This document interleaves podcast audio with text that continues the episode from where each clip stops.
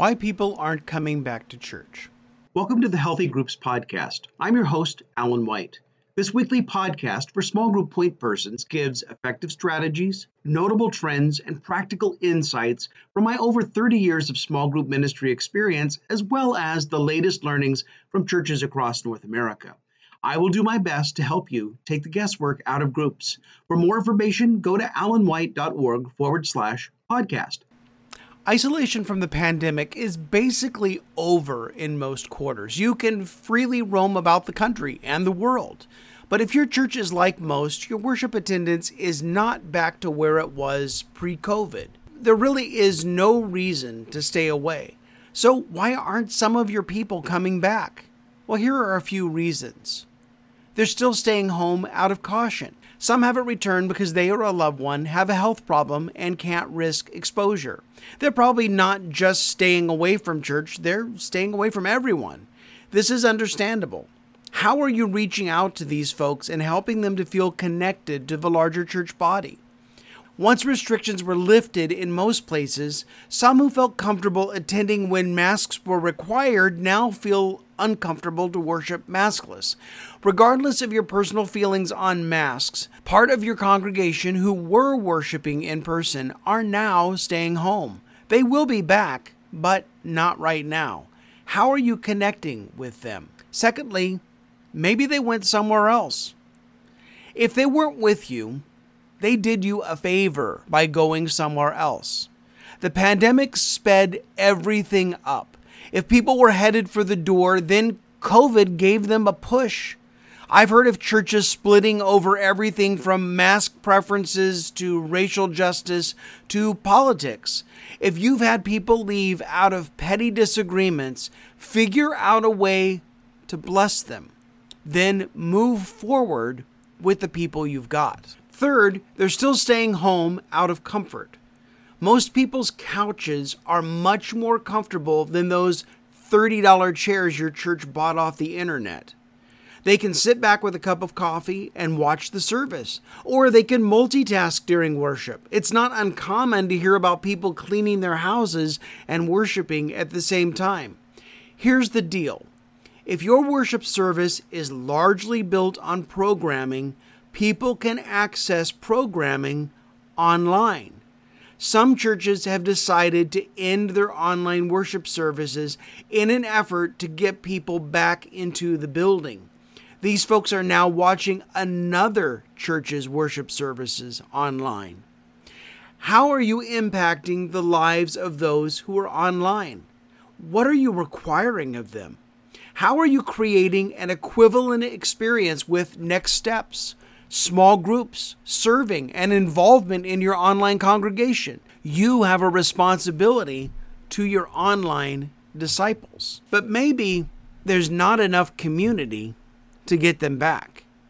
As I said, if your worship service amounts to merely programming, people can get programming online. But it takes more than programming to engage people in worship. The key is community if no one has reached out to them in the last two years, or if no one's giving them a call to see how they're doing, why would they come back?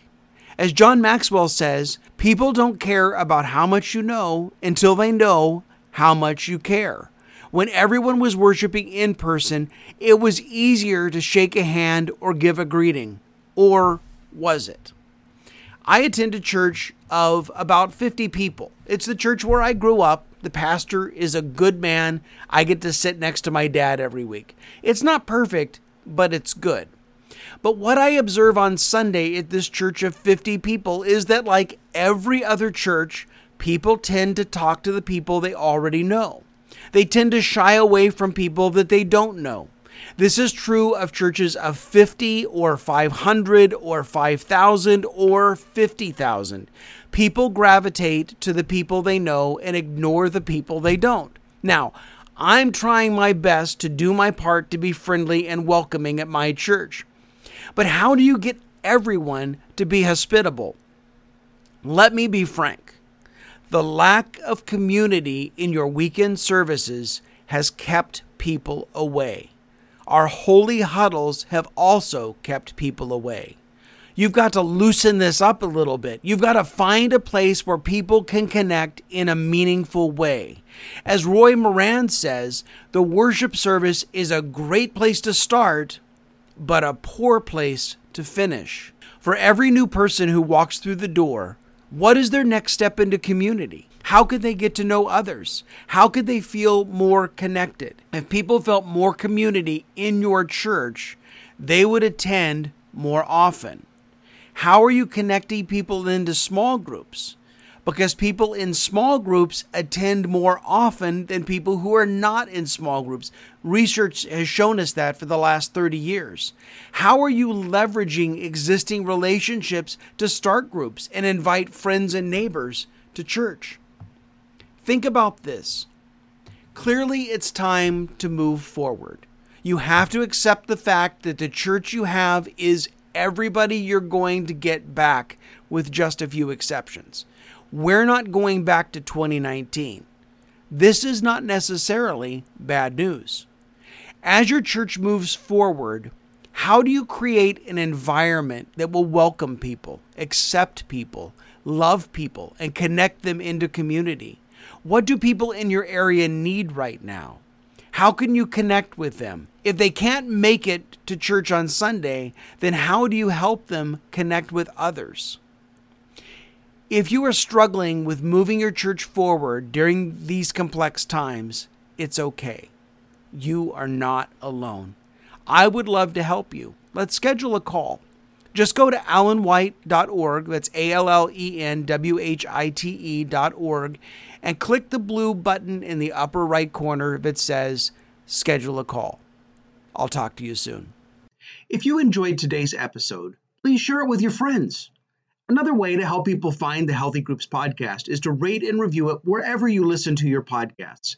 And if I can help you in any way, please contact me at Allen, A L L E N, at allenwhite.org. Thank you for listening.